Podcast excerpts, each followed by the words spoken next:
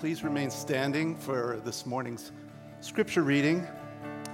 If you would like to follow along, you can find a Bible in the seat in front of you underneath.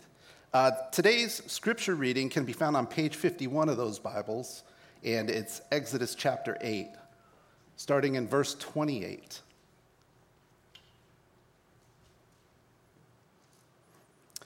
This is the word of the Lord. So Pharaoh said, "I will let you go to sacrifice to the Lord your God in the wilderness. Only you must not go very far away. Plead for me."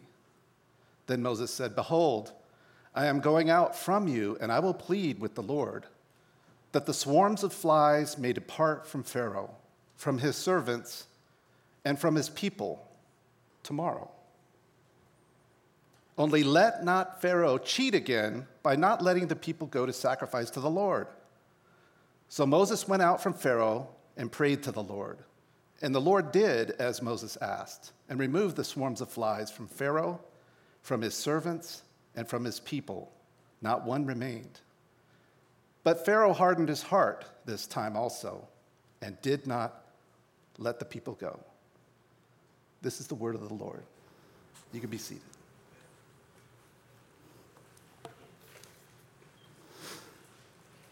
You can imagine with me, if you were an Israelite at the time, of these events, that you would have been likely most of your days in knee-deep mud with your arms completely covered, with your face smeared, as you're digging out mud and placing it on nearby, you know, sacks or nearby um, different kinds of uh, wood pallets or you name it, and off to be drug away as somebody else would grab mud off that, slam it into some kind of mold, flip it over, set it on the ground to make sure it looked right as a brick in order for that to be picked up, taken away by other people to be burned in kilns so that they would be heated up nice and hard, and then those would be taken away and used to either build homes or more likely to build some of these temples for the false gods that they had heard so much about.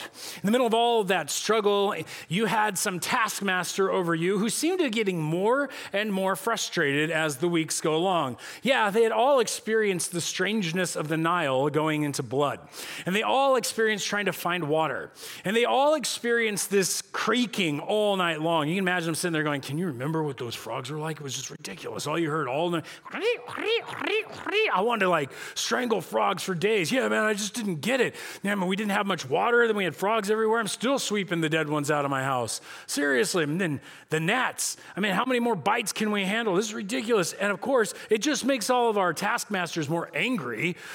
Finally, one person just looks at them and says, "You know, who's to blame for all this stuff anyway?" And one guy says, "Okay, well, it's Moses and Aaron. They keep going into Pharaoh saying stuff, and it keeps getting worse." And of course, eventually the rumbling amongst the groups look at each other.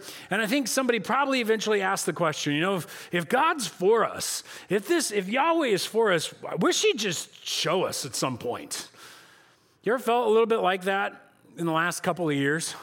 Where it feels like every time you turn around, something's just falling apart next. Uh, you know, you've got you're, you've got health issues with COVID. We've got all of this, all these businesses shutting down. Many of your jobs have been threatened. You're just looking at life, and you're, you're maybe feeling a little bit like my teenage son does at times, where he's just looking at the culture and just going, "God, Dad, I'm just so mad. Why does God just show up and do something? Like, why does it have to go so bad all the time?" And what's funny is I want to tell him, like, dude, it's not, you are living in the best time ever. I mean, I just watched something on the eighties, and it's incredible what we have right now. It is a great time, and yet it's so difficult in so many ways. Just a little bit of suffering, and we're off complaining and wondering, you know, if God was really for the church, wouldn't we see something? I mean, it seems like everybody's leaving the church, everything's falling apart, all this stuff. Wouldn't God just let us know? But what if he is? What if he is showing us, and we're just not seeing it? What if he is actually engaging to reveal that he is for us, and we just need a minute to step back and look? And that's what we're going to do today. So if you have a Bible, and you you don't have it open yet, uh, if you do, you're at Exodus eight. Good, join us in Exodus chapter eight. We're going to be going through several different plagues here. Now, what's happened is Moses and Aaron indeed have been talking to Pharaoh. They've been sent by Yahweh, their God, to call for him to release his people. And so as you're opening at home, as you're opening outside, we're catching up to this point where now suddenly you have Pharaoh, you have Pharaoh looking around at, at the situation going, well, you know, we're going to keep going. I'm going to be determined. I'm going to hold on to these Israelites. There's no way I am listening to this Yahweh figure. And so there have been three plagues. There's been a whole mess with some snakes on the floor and everything else going on. And yet still, he is holding on because he's in charge. The background for Pharaoh is he's supposed to be the incarnation of the son of Ra. He is this God on earth who's in control of what's called ma'at, which is the in the in the experience of the Egyptians, the control over the Nile, the control over the gods, the control over all of these things to keep peace and order in the universe. And what God is doing is he's directly attacking that vision, that worldview, with their own gods. And so it's just chaos after chaos after chaos as the people are starting to go, does Pharaoh really have control of this or not? What is happening here? Who is this Yahweh, and why does he seem to be beating up on everybody all the time? And so our champion today is going to do some more. He's going to kind of shake it up a little bit more as Moses is supposed to go in. Pick it up then right here in verse twenty. Says, then Yahweh said to Moses, now remember when you see capital L, capital O, capital R, capital D in those little caps, that's the name of the Lord, Yahweh. So that's how I'm going to say it. So then Yahweh said to Moses, rise up early in the morning, present yourself to Pharaoh as he goes out to the water and say to him, thus says Yahweh, let my people go that they may serve me. We'll pause right there. So already, here is the situation. Pharaoh's out on the water. He's standing around, and he looks up, and there's Moses on the side of the water on the Nile. Anybody got deja vu right now? We've already seen this. It was three plagues ago that Moses was standing there, and he's like, we're going to smack the water, you know, raise the stick, smack the water. God does big stuff, right? And so Pharaoh is looking at the exact same scenario that happened maybe months ago. We're not even sure how long, but he's looking at him, and he's going, hey, isn't that Moses? Haven't I seen? Oh, no, it's happening again. That's exactly what's going on. He's like, uh-oh. It's repeat time. In fact, you'll notice that the that in the morning, every first of the three, you're going to go through one, two, three plagues, and first one's in the morning. One, two, three plagues, first one's in the morning. One, two, three plagues, first one's in the morning. It's a literary attempt to try to get you to focus on these little memorization. Three plagues, three plagues, three plagues, break, number ten, and then we're off on the Exodus. And so this is starting it all over. And so we see suddenly that, you know, Pharaoh's looking at Moses, and Moses is going to warn, if you don't let my people go, here's what's going to happen. You're going to get this on the screen right here.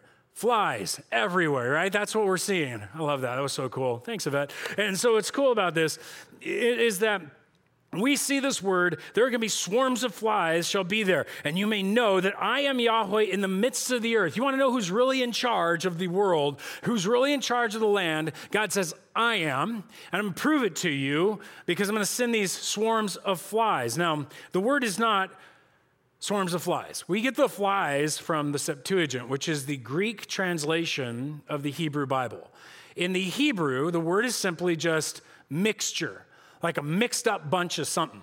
Like a, then they call it a swarm. And so you could really begin to go like, oh, wait a minute. What's going on here is it's a mixture of bugs, all kinds of bugs. You name it. Like someone pointed out, oh, maybe it's the beetle. And we all know that the scarab beetle is like a big deal in, in ancient Egypt. In fact, the scarab beetle god's right there in the middle, kind of roughly what it would have looked like. Um, there's several drawings of them all over the place. That's kind of a messed up one, but it was a, they would have a scarab as a face, kind of a freaky thought for a, for a god. Let's have a scarab bug face god, you know, kind of thing. They had all kinds of gods over over all of them. And really what it would have looked like is, how many of you guys have seen Indiana Jones and the Temple of Doom? Anybody here? Seen? seen oh, you bad people. I'm just kidding. I have to. Uh, so and what's interesting is that point where Willie is supposed to save Indy from being crushed by the spikes and all that stuff, she's supposed to reach her hand into all these, this bug encrusted, like they're all over the place, and turn this little handle. She can't do it. And he's like, we are going to die, right? And then she comes away and she's covered in bugs. That's the picture. You're talking about centipedes coming up out of the ground, flies swarming in, mosquitoes flying in. You've got you've got flying termites, uh, burrowing termites, ants popping up out of the ground. And these are problems in Egypt, and they are just swarming. So much so, listen to how it's described.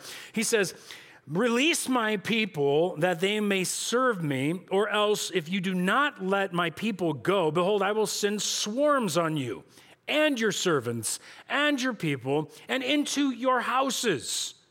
And the houses of the Egyptians shall be filled with swarms, and the ground on which they stand. So you can imagine you're trying to eat, and there's just bugs on your food. And as you walk, all you hear is... And it's horrible because of one thought. Egyptians don't have something we have. They didn't wear shoes. Only the high wealthy people w- wore shoes occasionally because you didn't need shoes. And so everywhere you went was wiggle, wiggle, wiggle, squish, wiggle, wiggle, wiggle, squish. Oh, it's just disgusting. It is all over the place. Am I giving anybody the heebie-jeebies yet, right? Okay? This is gross. It's like the whole world went crazy. Exactly. You saw bugs like popping about everywhere, crawling over everything, just going nuts. You're like, something really bad is going on, or I just got dropped into a horror movie. Something is horrible here. And that's exactly the scenario. Ma'at is gone. They're wondering, why is, why is this, why is Pharaoh not controlling this mess? What in the world is happening? And in the insanity of the bugs and all this stuff going on, I want you to not forget to notice what your text is telling you. Starts right here. He says, I'm going to do it on your people and in your houses. The your is singular. It's aiming at Pharaoh. So it's only in his homes? No, actually what he's saying is all the homes were Pharaoh's. It's a very important connection here that we need to make as we kind of delve into the rest of these plagues. It's a connection that the Bible is going to make throughout your Bible. If you're new to your Bible and you're just starting reading it, or you've been reading it for years, this will help you, especially when it comes to prophecies and different stuff. Because oftentimes you'll read about a judgment on a king, like a king of Tyre or one of these kings or beasts in the, in the, in the book of Revelation. A king always represents his people. Let me say that again. A king always represents his people. As the people go, so go the king. In other words, we like to say it, we get the leadership we deserve. Everybody knows that statement? In America, we vote them in. In their world, they just, they followed their leader and became like their leader. If they saw their leader doing sins, they did those sins. And the leader did the sins that was considered the people's responsibility to get rid of a bad king, but they wouldn't. And so God always attaches judgment of the leader to the judgment of the people. Where the king goes, so goes the people. Keep that in your mind, because he's going to use that in this text quite a bit on purpose. And so we end up with a situation where they're going to come into your house, verse twenty-two. But on the day that I, but on that day I will set apart the land of Goshen, where my people dwell, so that no swarms shall be there, and that you may know that I am Yahweh in the midst of the earth. Thus I will put a division between my people and your people. Tomorrow, this sign shall happen. What is interesting is Goshen hasn't been mentioned since Genesis. And if you're wondering, where in the world is Goshen? In this little orange space up here underneath, that's orange, is uh, is the area of Goshen. You'll see Pithom and Ramesses. Those are the two storehouse cities that they were building at the beginning of the book of Exodus. And what's awesome is, like, in your time, we are digging this area up. And there's lots of archaeological evidence that's coming out of this area. And I don't have time to get into it, but we'll talk about it in that podcast that we've been kind of launching. Just another little hint towards that. But I just want you to see, we know where the location is. We know that these people were there. And what we have is an opportunity for us to kind of go, okay, God's going to set that place apart. All these people who are living in Goshen, these are the Israelites. He's saying, look, Pharaoh, your people, they get swarms of bugs. My people, they're not going to be touched. And so God makes a distinction. He sets them apart. He makes a division. And he wants to do this on purpose. Goes on and he says, and the Lord did so, and there came a great swarms in the house of Pharaoh and his servants' houses throughout all the land of Egypt, and the land was ruined by the swarms. And so we have this sudden land that's ruined. This whole territory is worthless and is broken down. Houses are probably breaking. Food is not good. All your storage is off and gone. And suddenly there is just this, this massive destruction, but not in Goshen. And here's the thing. Maybe you feel like, why, in all the mess of our world, why doesn't God just show us? Why doesn't God just tell us, reveal to us that, hey, we're he's on our side. He loves us. He cares about us. Well, here it is. Though those Israelites may have been wondering that, God's like, I'm not going to put it on them, because God actually does love to give his people special treatment. You realize that? Throughout the scriptures, God loves to give his people special treatment. Starting here, he's like, I'm going to set these people apart. I'm, I'm not going to let them go through the, the judgment of Pharaoh. They're my people. They can follow the Pharaoh and they'll get judged. They can follow me and I will set them apart. They won't get these things. And this is critical because God makes this distinction between Israel and Egypt. But today, thousands of years later, that distinction isn't the same. God is not still just distincting Israel apart from the world necessarily. In fact, what's interesting is what will happen through the history, and I hate to ruin the book of Exodus, but they get out. I mean, they, they escape. They, they get to go out through all kinds of cool things, and we'll get to those later. But when they enter and they stand before God on the Mount of Sinai, God gives them the law. Now, the law is this covenant that they're saying, you want to look different? Live according to this law. And if you will study the laws, what you will discover is those laws compared to the pagan and the other nations' laws around them are actually extremely interesting. They make them very different. And they, when you look at them, if they were to follow them, they look a lot like our morals today in comparison to the pagan morals of the past. They were, and, and everybody else had the same moral standings, no matter what tribe and gods they were running from. In our case, Israel looked extremely different, but the problem was Israel didn't want to be different.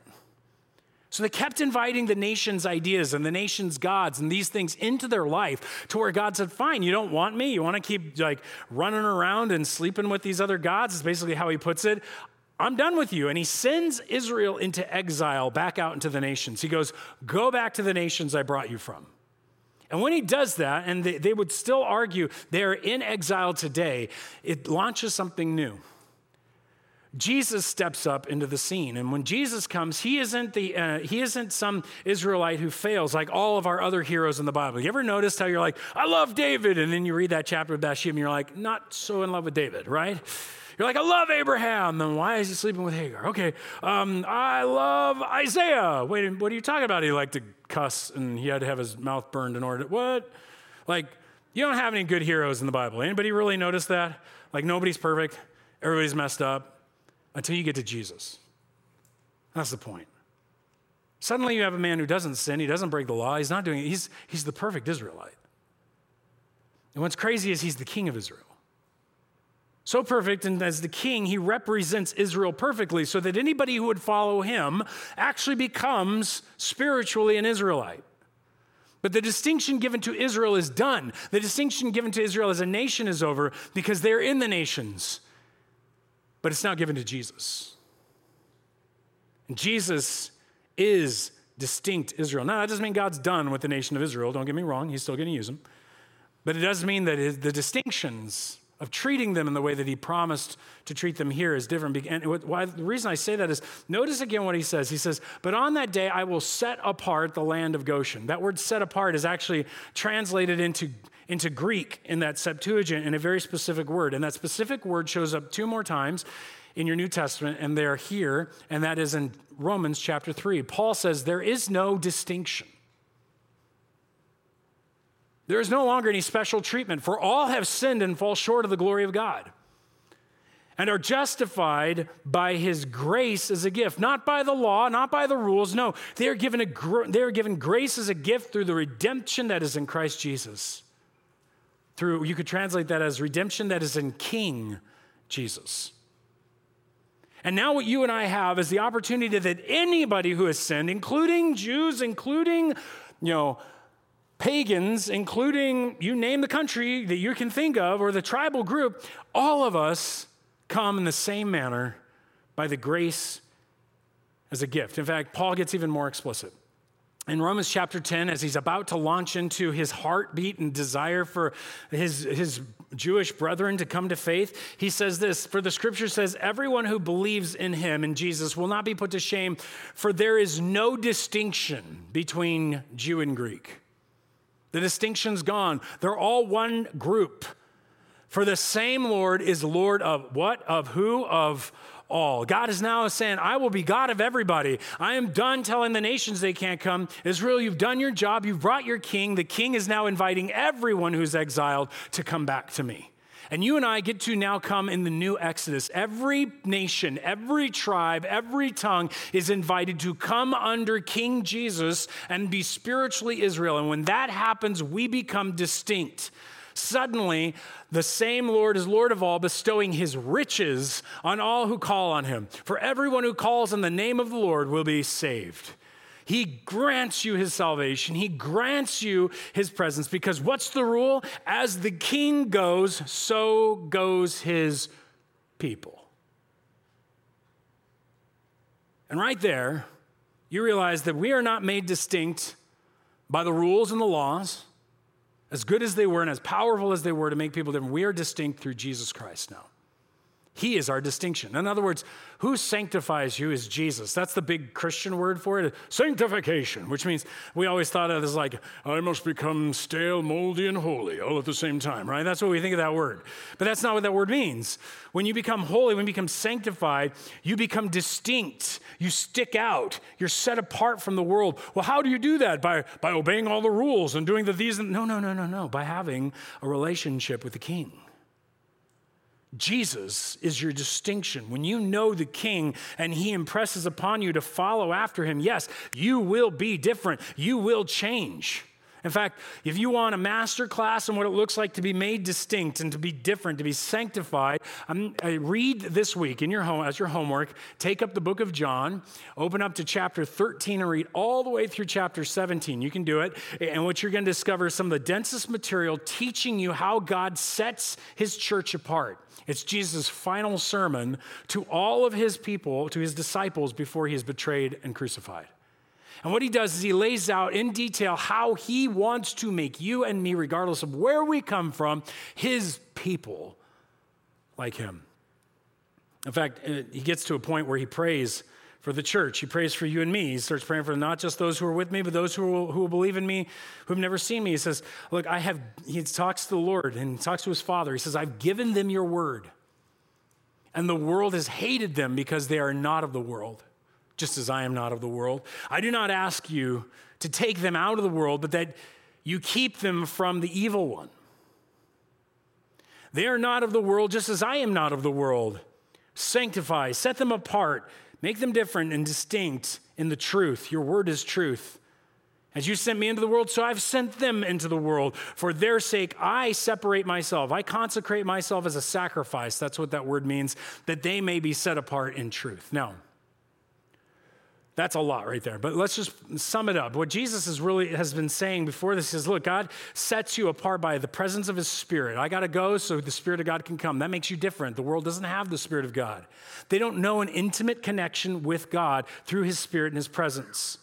And so we're able to love him and enjoy him and experience him through the Word of God and through the training the Word of God brings. And then when you live it, and you live for Christ, and you share Christ because he sent you into the world to do that, you are going to look different. You're going to act different. You're going to be different because the Word of God is in you, and it's going to lead you into different lifestyles. You say, really? Yeah, you won't even, you're not going to suffer the same thing the world is going to suffer. Ultimately, you're not going to suffer hell. Amen? That's the point. Main is big point. But the second point is, yes, guess what? There is much of what the world suffers now that you won't suffer because you're transformed by his word. You're like, really? All I've heard is that like the church is the same as the world. Actually, you can get into some of these tests and begin to look. And when you when you look at it, it's like, yes, in general, Christians have a little less of a divorce rate. But when you really pare down to people who are walking with intimacy in Christ, and both people in the marriage are walking with Christ, divorce is practically zero. You're like, oh, really? Yes, following Christ transforms your soul. In fact, when you dig in further, they, they find as people who are truly faithful to their faith, they often just, they often have less anxiety. They score better in mental health. Their children score better in mental health. Their children actually have more sense of purpose and direction. We find that we are actually fam- women, especially women, in the always, this is like the case every year it's ever announced, is like, who's the most sexually satisfied? It's evangelical women whose husband and them actually follow Jesus closely. So congratulations. Anyway, so... I don't need to go into all this because I guarantee you, if you just stop for a minute and think and ask the Lord to show you the distinction of people who are in your like similar circumstances, you may discover that it's a very different thing. You go, but Greg, I am struggling. I'm suffering, man. It's been bad this year. People have like hit me for, for all kinds of weird stuff, and and it's just it's just ruined me. Yes, but in times, first of all, we know it's a fallen world. And we know that God is shaping our character through whatever we go through. It changes the way that you'll view these things. However, at the same time, there are reasons we do suffer uh, in other cases. For example, notice in the text again, He says, I've given them your word, and the world has hated them. You see what he just said? The world has done what? They has hated them because they're not of the world, just as I am not of the world. As our king is gone, so we go. So there's not a guarantee that you're going to live that excellent, perfect life. It's a guarantee that if you follow your Lord, that this world isn't going to like you too much. And maybe we need to just get a little bit more used to be, being called names. Maybe we need to get a little bit more used to the fact that the world's not set up to for us to enjoy and be safe in, but it's set up so that we can be faithful to our Lord, who is faithful to his Father. And yeah, he faced some tough stuff. And it's that pressure from the world that leads to the next problem that can often lead to some of the sufferings and the reason why the church doesn't look so different. And it's something that Moses actually is going to survive here. He won't his whole life, but he'll he'll survive it here. So let's take a look at that. Look down here at verse twenty-five. Then Pharaoh called Moses and Aaron and said, go sacrifice to your God within the land. Underline that, within the land. What does Pharaoh do? He says, ah, yeah, yeah, I'm good, I'm good. You guys go sacrifice. Yeah, this flies things. This got me crazy. These insects are driving me nuts.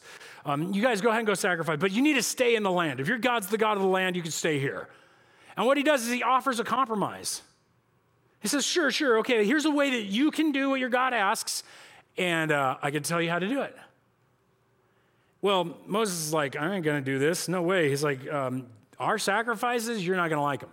In fact, if I go sacrifice something that you guys hate, you're going to kill us anyway. So why would we do that? No, we got to go out of the land in order for you guys to not, not stone us to death. And so Pharaoh is like, in fact, the, I like how he puts it in verse twenty-seven. We must go three days journey into the wilderness and sacrifice to Yahweh our God as he tells us. Underline, circle, highlight. Because what Moses is saying is, that's nice. I like your interpretation. We're going to do what God says. And so Pharaoh tries again. So Pharaoh said, okay, I'll let you go sacrifice to Yahweh your God in the wilderness. Only you can't go very far away, so pray for me. It's like, I'm still going to tell you what to do. Ha ha. I mean, he's this guy can't let go. He still wants to be in charge and in control. Yeah, you, you can believe in God's word and do all that, but you still got to follow these rules. Oh. So go pray for me. So Moses will go pray for him kindly. I love this. Moses is like, sure, sure, I'll go pray for you. Here, here's what I'll do. I'll plead to the Lord that the swarms, the swarms are going to depart from Pharaoh, from his servants, and from his people tomorrow. Anybody remember tomorrow? Hey, Pharaoh, when you want to have the frogs leave? Tomorrow. Okay.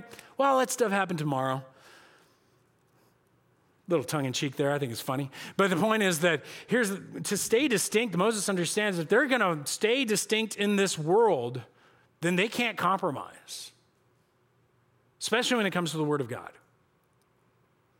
When God tells us that we're to do something and we're like, well, he didn't really mean that. He kind of like meant sort of like this, right? I mean, you know, he didn't really mean we can't get high. It's like, he didn't say, he said, don't get drunk. It's like, that's, those are different things. I can still get high and still love Jesus. And, and uh, well, no, no, no, no, no, no, no, no, no, no. It means don't be in your wrong faculties. Don't get involved in witchcraft, which all that stuff was connected to. I mean, we wouldn't change it and warp it any way we want to do it, but you know what? Eventually what happens is when you set yourself aside from the Word of God, it stops sanctifying you. Sanctify them in the truth. Your word is truth. He goes all the way to the ends. I set myself apart so that they would be transformed by the truth.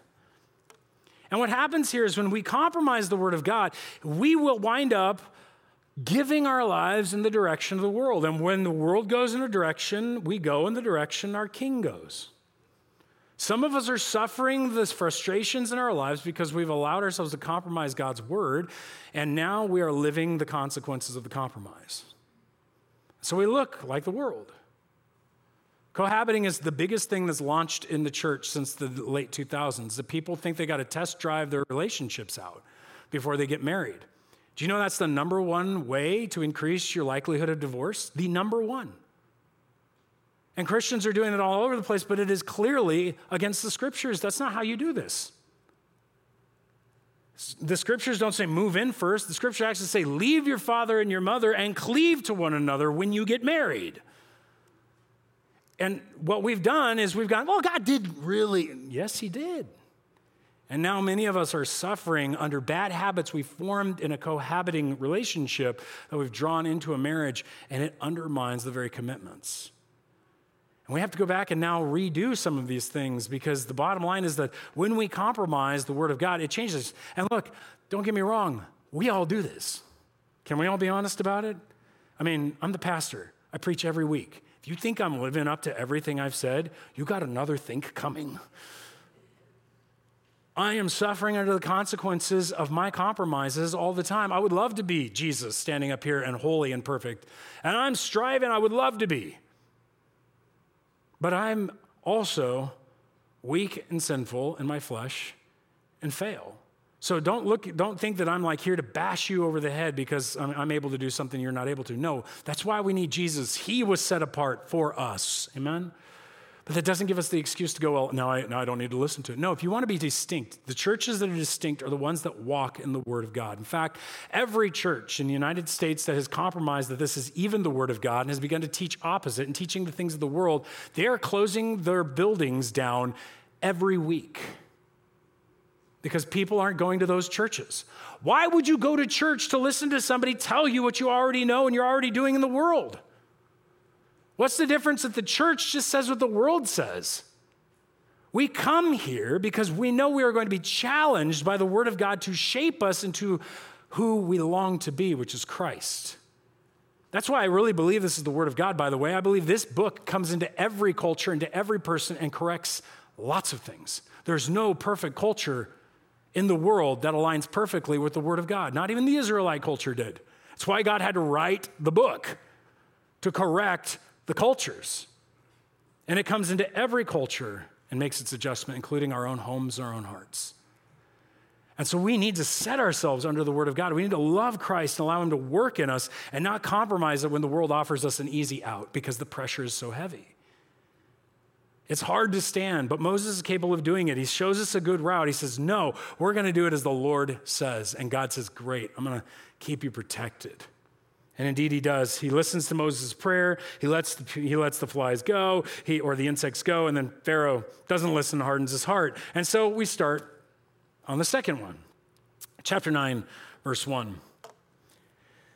Then Yahweh said to Moses, go into Pharaoh and say to him, thus says Yahweh, the God of the Hebrews. Notice he's now distinguishing himself. Let my people go. Release my people that they may serve me. For if you refuse to let them go and still hold them, behold, the hand of the Lord will fall very uh, with a very severe plague. He's basically like, I'm going to smack you with a very severe plague. And this is the first time death is going to show up. It's going to fall on the livestock. Now, this is interesting. It's going to fall upon the livestock that are out in the field, the horses, the donkeys, the camels, the herds, and the flocks. Why say all that? What he's doing is he's laying out, like he would say, listen, I am going to smack you, and I'm going to shut down your trucks, your ships, your trains, and everything else that helps your commerce out. That's scary when I put it in those terms, isn't it? In light of recent events. But the point is, he's saying, I'm shutting down the economy.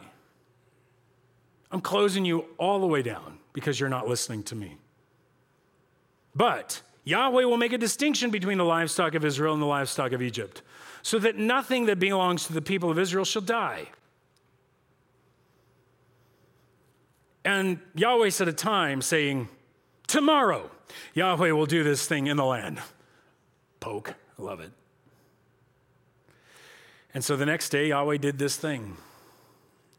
All the livestock of Egypt died, but not one of the livestock of the people of Israel died, and Pharaoh sent, and behold, he, he goes and checks it out.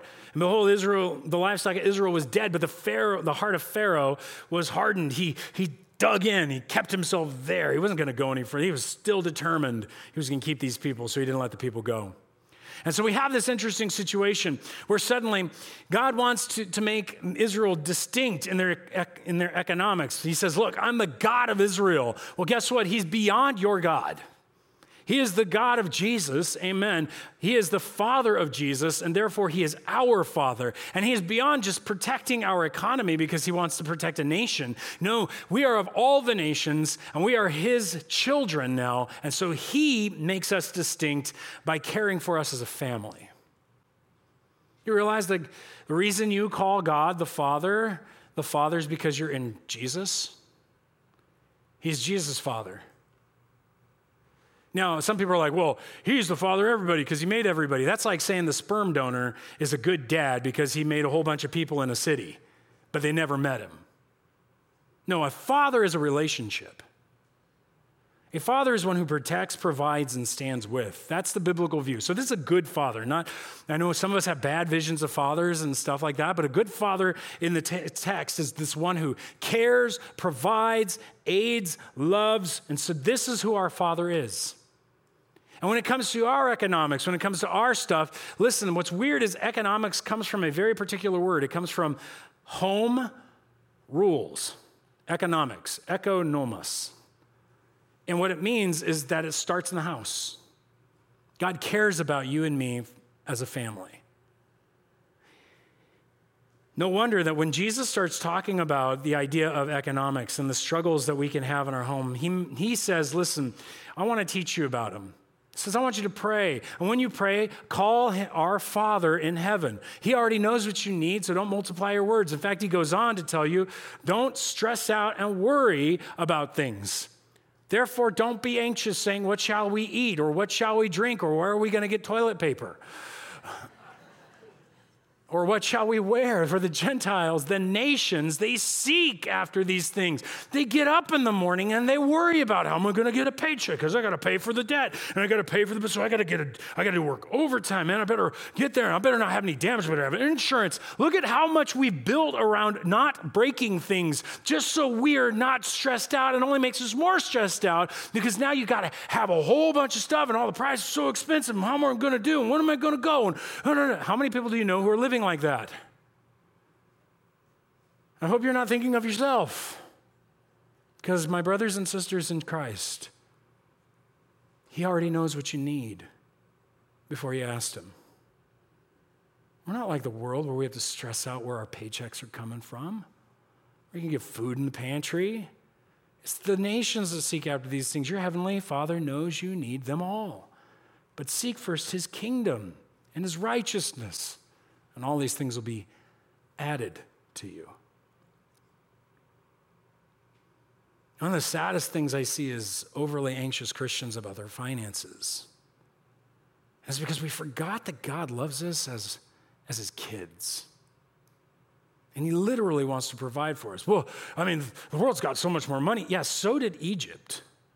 They had all the crops, they had all the animals, they had all the stuff. You know, yeah, the Israelites had some, but God didn't say, I'm going to make you rich. He said, I'm going to protect what you have. And how many of us in the disaster of what we went through last year, God's still keeping you going. And I'm not saying that always is perfectly how it happens, because, but I find it fascinating that sometimes God just loves to work in a miracle. To help us out. It's been in my life. There was a time where we were very tight financially. I was a youth pastor, which means you're poor. And so the situation in our family was we had our third one on the way, and we had two two-door cars and very small back seats. And we're like, this ain't going to work. We need a van. And I don't know about you if you've checked on vans. Lately, they're even worse. But in the time, they were bad. They were expensive. We had saved up about twelve thousand dollars. That was about the best we could do.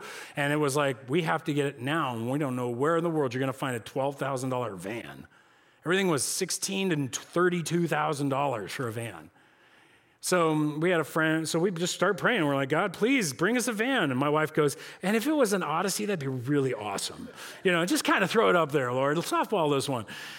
So we prayed and prayed, and for a little while, we saved a little bit more, but really, we never got past that number. And finally, we're talking at a birthday party to one of our friends. He kind of worked in the car industry, and we're just like, hey, do you know of anybody who's got some cheap vans? What's going on? He's like, oh, we just picked up a van just last week. We bought it off the lot. I'll sell it to you for what we got it for. So it's twelve thousand dollars. It's a Honda Odyssey. It's got leather seats. It's super nice. It's got a little T V on. We're like, what'd you say? Yeah, get, okay, we'll sign now, please. You know, it's like, it was one of those, like, we hadn't talked about price. We hadn't talked about type. We were just like, do you have anything? Sometimes God likes to work in a miracle, in answering of prayers. But to be quite honest, most of the time, God likes to work through providence. In two thousand eight, when the financial crisis had hit, Olive Branch had to look at their books like everybody else. Knowing giving was going to go down, knowing all this stuff was going to go down, God blessed us with Buzz Brown as our executive director at the time. And man was really good at knowing how to save. And because of God had blessed us with this man at that time, we wound up being in the black at the end of the year and never went in the red for the rest, for the whole time. Now that was twofold. One, his diligent planning, and two, the gifts and the giving of the church. See, Jesus has made many of you so generous, and it's been so beautiful. But to be quite honest, sometimes, even in my own heart, I find that I need Jesus to do a little bit more work because I want to hold on, I want to worry. But you know, most people in our church who have found themselves in a dire disaster, they, they think that, oh my gosh, I got to wait for the miracle, I got to wait for the miracle. But I want you to see how Jesus teaches us to pray. Because he doesn't say just wait for the miracle. In fact, he adds the practical, the, pro- the providential in. He says, ask and it will be given to you. Seek and you shall find. Knock and it will be open to you. For everyone who asks receives. And the one who seeks finds. And the one who knocks, it will be opened. Or which one of you, if his son asks him for bread, is going to give him a stone? Or if he asks you for fish, is going to give him a serpent? If you then who are evil, thanks, Jesus, know how to give good gifts to your children, how much more will your Father who is in heaven, who is good, give you good things to those who ask him? But notice he says, do you trust that your Father in heaven is good and he wants to give you what you're asking for? But here's the thing, don't just ask, step out, seek, then knock. I mean, how many of us are just sitting around waiting? God, now, please, please. And he's like, I answered your prayer the first time. Would you get up and go look? It's like the Amazon guy sitting there ringing your doorbell. Ding dong, ding dong. You're like, God, would you let the Amazon guy get here? Ding dong, ding dong, ding dong, ding dong. And you open it, you're like, it's the Amazon guy, thank you. Puts the box down, you're like, well, I hope the package comes soon. Are you kidding? Pick it up. Take it in. There's some practical aspects to this. God works through hard work. God works through our prayers. God works through providence. God works through miracle. But I have seen him sustain his church and his people over and over and over again. And even in the cases where people have died from starvation and other things, they all knew because it was from the persecution of the world, they had a greater joy coming in eternity. I'm not worried about what's going to happen to me in my death. So I don't have to worry about where my food comes from. I don't have to worry about what's on my back. But in general, the general principle is God is ready to go. He's ready to set us apart, to provide for us. And uh, to be quite honest, if you're not a Christian, I don't know how you deal with it. How do you survive the stress of having to provide for every single thing of your desires and your wants and your and your debt and everything else? I mean, that that should just, that would drive me crazy. I mean, you feel that stress for one minute, because it's all on you. And if there's traffic and you're late and you're losing money, man, no wonder people are mad. You see how different it should be? Because God does want to make a distinction. In fact, he wants to make a distinction in another way too. So let's finish this off, verse eight. So we get through this situation, all the livestock die, and Pharaoh hardened his heart, and so Ingo, so Moses gets one more time. It was jab, jab, cross, no, no, no pay, let my people go. On this one, it's just, let's do this. So Yahweh said to Moses and Aaron, take the handfuls of soot from the kiln, which means they had to go out to the kilns where the where the Israelites were working, grab the soot, let everybody know what's going on, and it's likely they followed him to go see what was next. Because now God's not done this to them twice, so now they're interested. They want to see what's up. So they go marching in with him. And so they go out, they get the, this stuff from the kilns, and they march into the presence of Pharaoh. That's what it says. In verse nine, it shall become fine dust when you throw it in the air over the land of Egypt, and they'll become boils breaking out in sores on man and beast throughout the land of Egypt. So they took soot from the kiln and stood before Pharaoh, underline that, And Moses threw it in the air, and it became boils breaking out in sores on man and beast.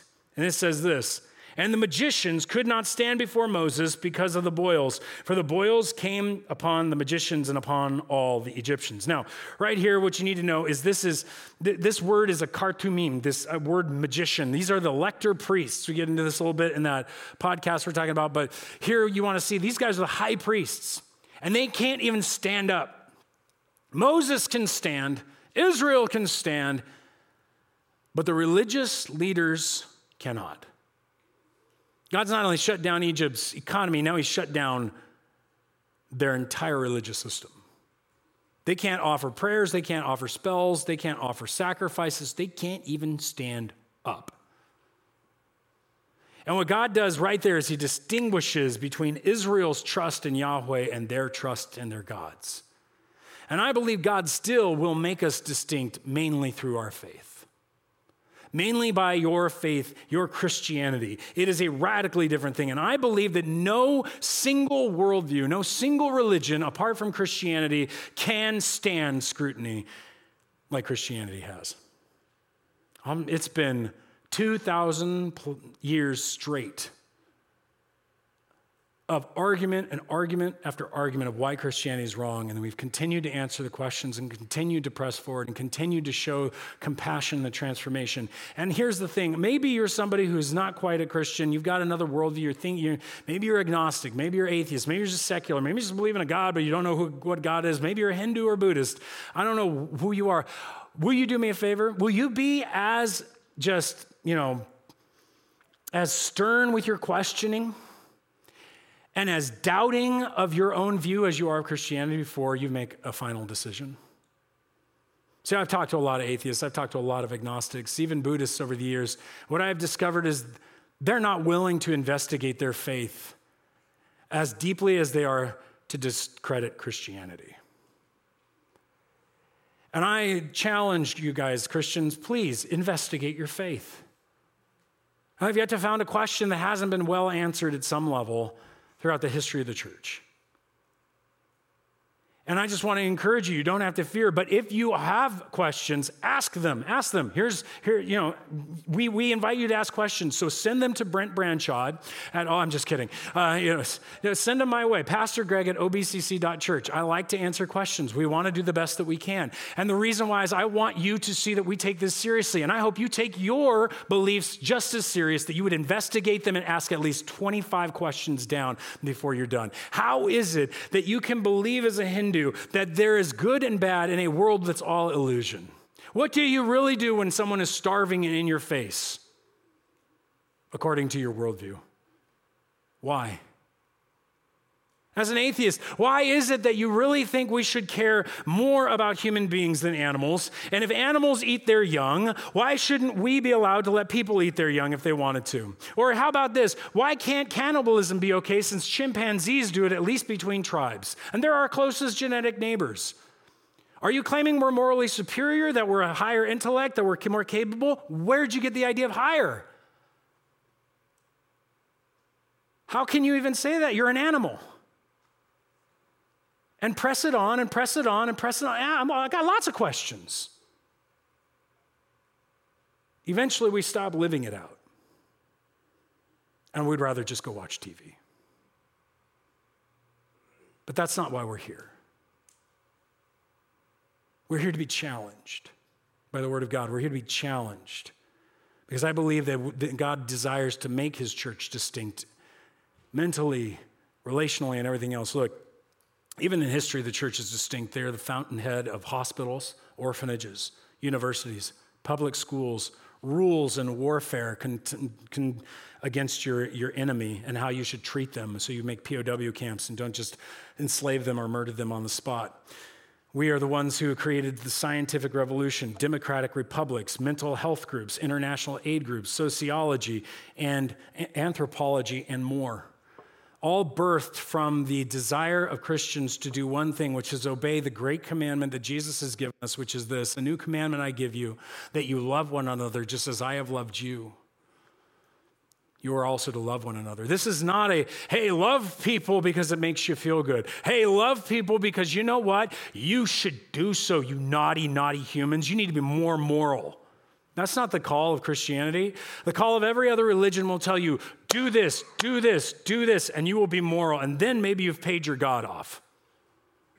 Or maybe you'll look good in your society, so they will trumpet you as a good person, a moral person. Christianity is not about the do, do, do, do, do. It's about one thing. It's already been done. We're already messed up. The only reason I'm going to love somebody and care about somebody is because, to be quite honest, I was loved. By this, all people will know that you are my disciples if you have love for one another. What makes you distinct is not your knowledge, is not how good many times you come to church, and no, it's a relationship with God, but then it's also how that rubs off on you and transforms you. Because we love people. I, I don't want to get out there and do the things we're going to do because somehow you think you've got to be a better person. That's not the gospel. It's not Christianity. Christianity is actually that God already did it for you. He gave you the gift. He wants to live with you. It's not about the rules of the do's and the don'ts. It's not about how, look at me, oh, I feel better now about myself. And if that's why you're here, I just want to let you know that doesn't lead anywhere. But to more anxiety, more frustration, arrogance, lying. It turns a group of sinners into a bunch of pretenders. And that's not who we are. Because God already knew we needed Jesus. He's the only one that he set apart. And the only reason I'm going to be saved is not because of anything I did.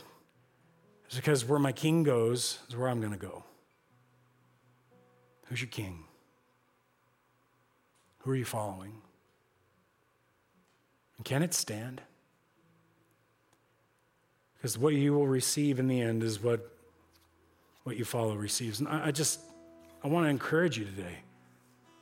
All that anxiety, all that doing it yourself, all that stuff can be set aside because God himself has done it for you. And the hardest thing that you're ever going to have to do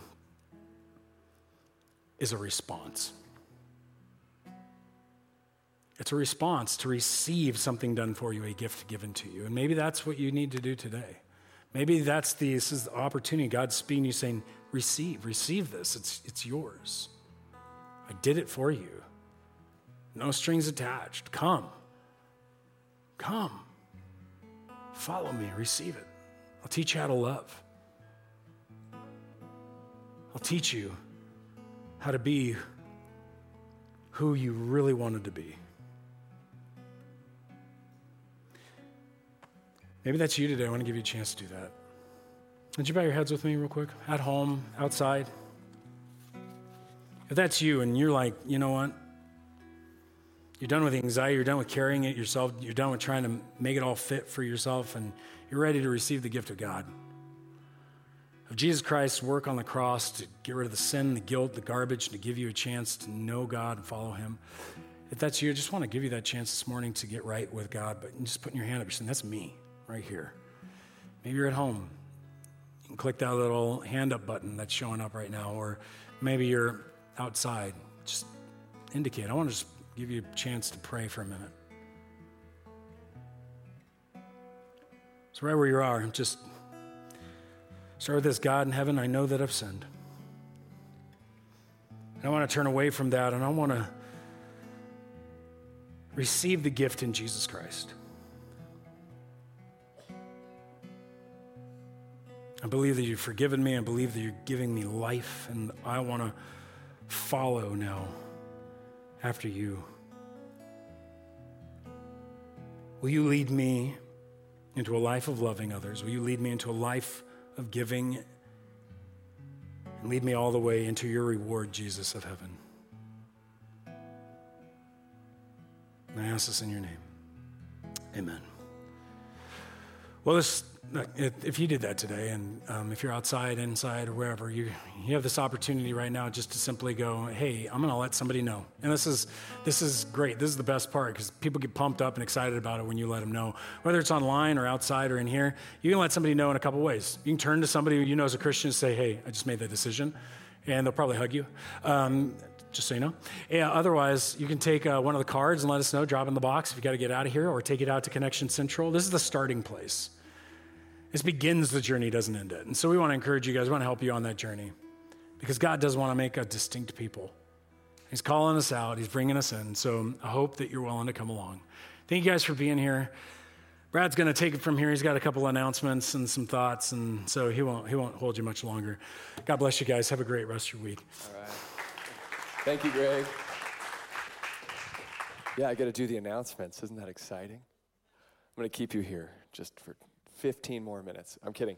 Um, so if you guys have been here for any amount of time, you know about uh, Care Portal. It's just one of the ways that we as Olive Branchers get to just show the love of Jesus to our community. And we're doing a jacket and sock collection. So if you're wearing socks, keep them on. We don't want your used socks, but we're uh, outside. You'll see a little sign over there. You'll see some socks and jackets. If you have a used jacket that's in decent shape, um, we have an opportunity to clothe those who need clothing uh, outside. And you can just drop that off now, or next week we're going to be collecting as well. Um, just write it down. Don't forget. Maybe set an alarm in your phone Saturday night. Find the old jackets in the closet. Put them in the car and bring them here. We're going to donate those Uh, to people who need jackets. And then as far as socks, we want some new socks, because I don't know about you, but I don't like wearing used socks. So um, if you guys can do that, it's just a great way for us to um, just show the love of Jesus to those in need. Um, the next announcement is uh, women in the church. We need a place to hang, right? My wife, she's got two little ones at home and one on the way. And so as my ministry to her, I'm going to let her go to First Tuesdays. Dads, step it up. And, and women, if you're not married, then you don't have little babies holding you back. Come and make some friends. I mean, h- how many of you just struggle in, in this world just to make real connections with people who share your values, who are running after Christ? I'm telling you, there's no better opportunity, women, than to come to a place where you're going to get loved on, you're going to make friends, you're going to get connected. Uh, we're going to worship and, and hear the word together, and that is starting on March first, but it's going to be the first Tuesday of every month. Um, so please come to that. And, oh, by the way, it goes till nine o'clock for those who are booking babysitters. I don't know how eight thirty got on there, but, you know, it's nine. Anyway, last announcement is, uh, I keep forgetting these announcements, guys. Oh, yeah, if you have school-aged children and you don't want them getting jacked up in the public schools. No, I'm kidding. Uh, well, not really. We have a school at this church where your kids are going to get to learn the values of the kingdom. I'm serious. Uh, it's so awesome. I get to work here during the week, and I hear these kids. They're worshiping in the halls. They're they're learning the word of God. There's some unbelievable teachers here who love the kids. They're pouring in the just kingdom values into your children. And we give our church members a first opportunity to sign up. This is already filling up fast, but it's going to, uh, for like students who are coming back, but um, this will open to O B C C members on February twenty-second. And I'm just telling you, if you want your kids to come to this school, just get on that, sign up. The spots will fill up really quickly, but we would love to be able to uh, have your kids here all week and just pour into them and love on them and teach them the ways of God and the ways of math and, and all the boring stuff too. Um, well, that's it for the announcements. Last thing would just be stand up before you get out of here and say hi. If you haven't met your neighbor, maybe see what they're doing for lunch. I don't know, but we're, we're a community, so let's keep doing church all the way, all week long. And we'll see you guys back here next Sunday.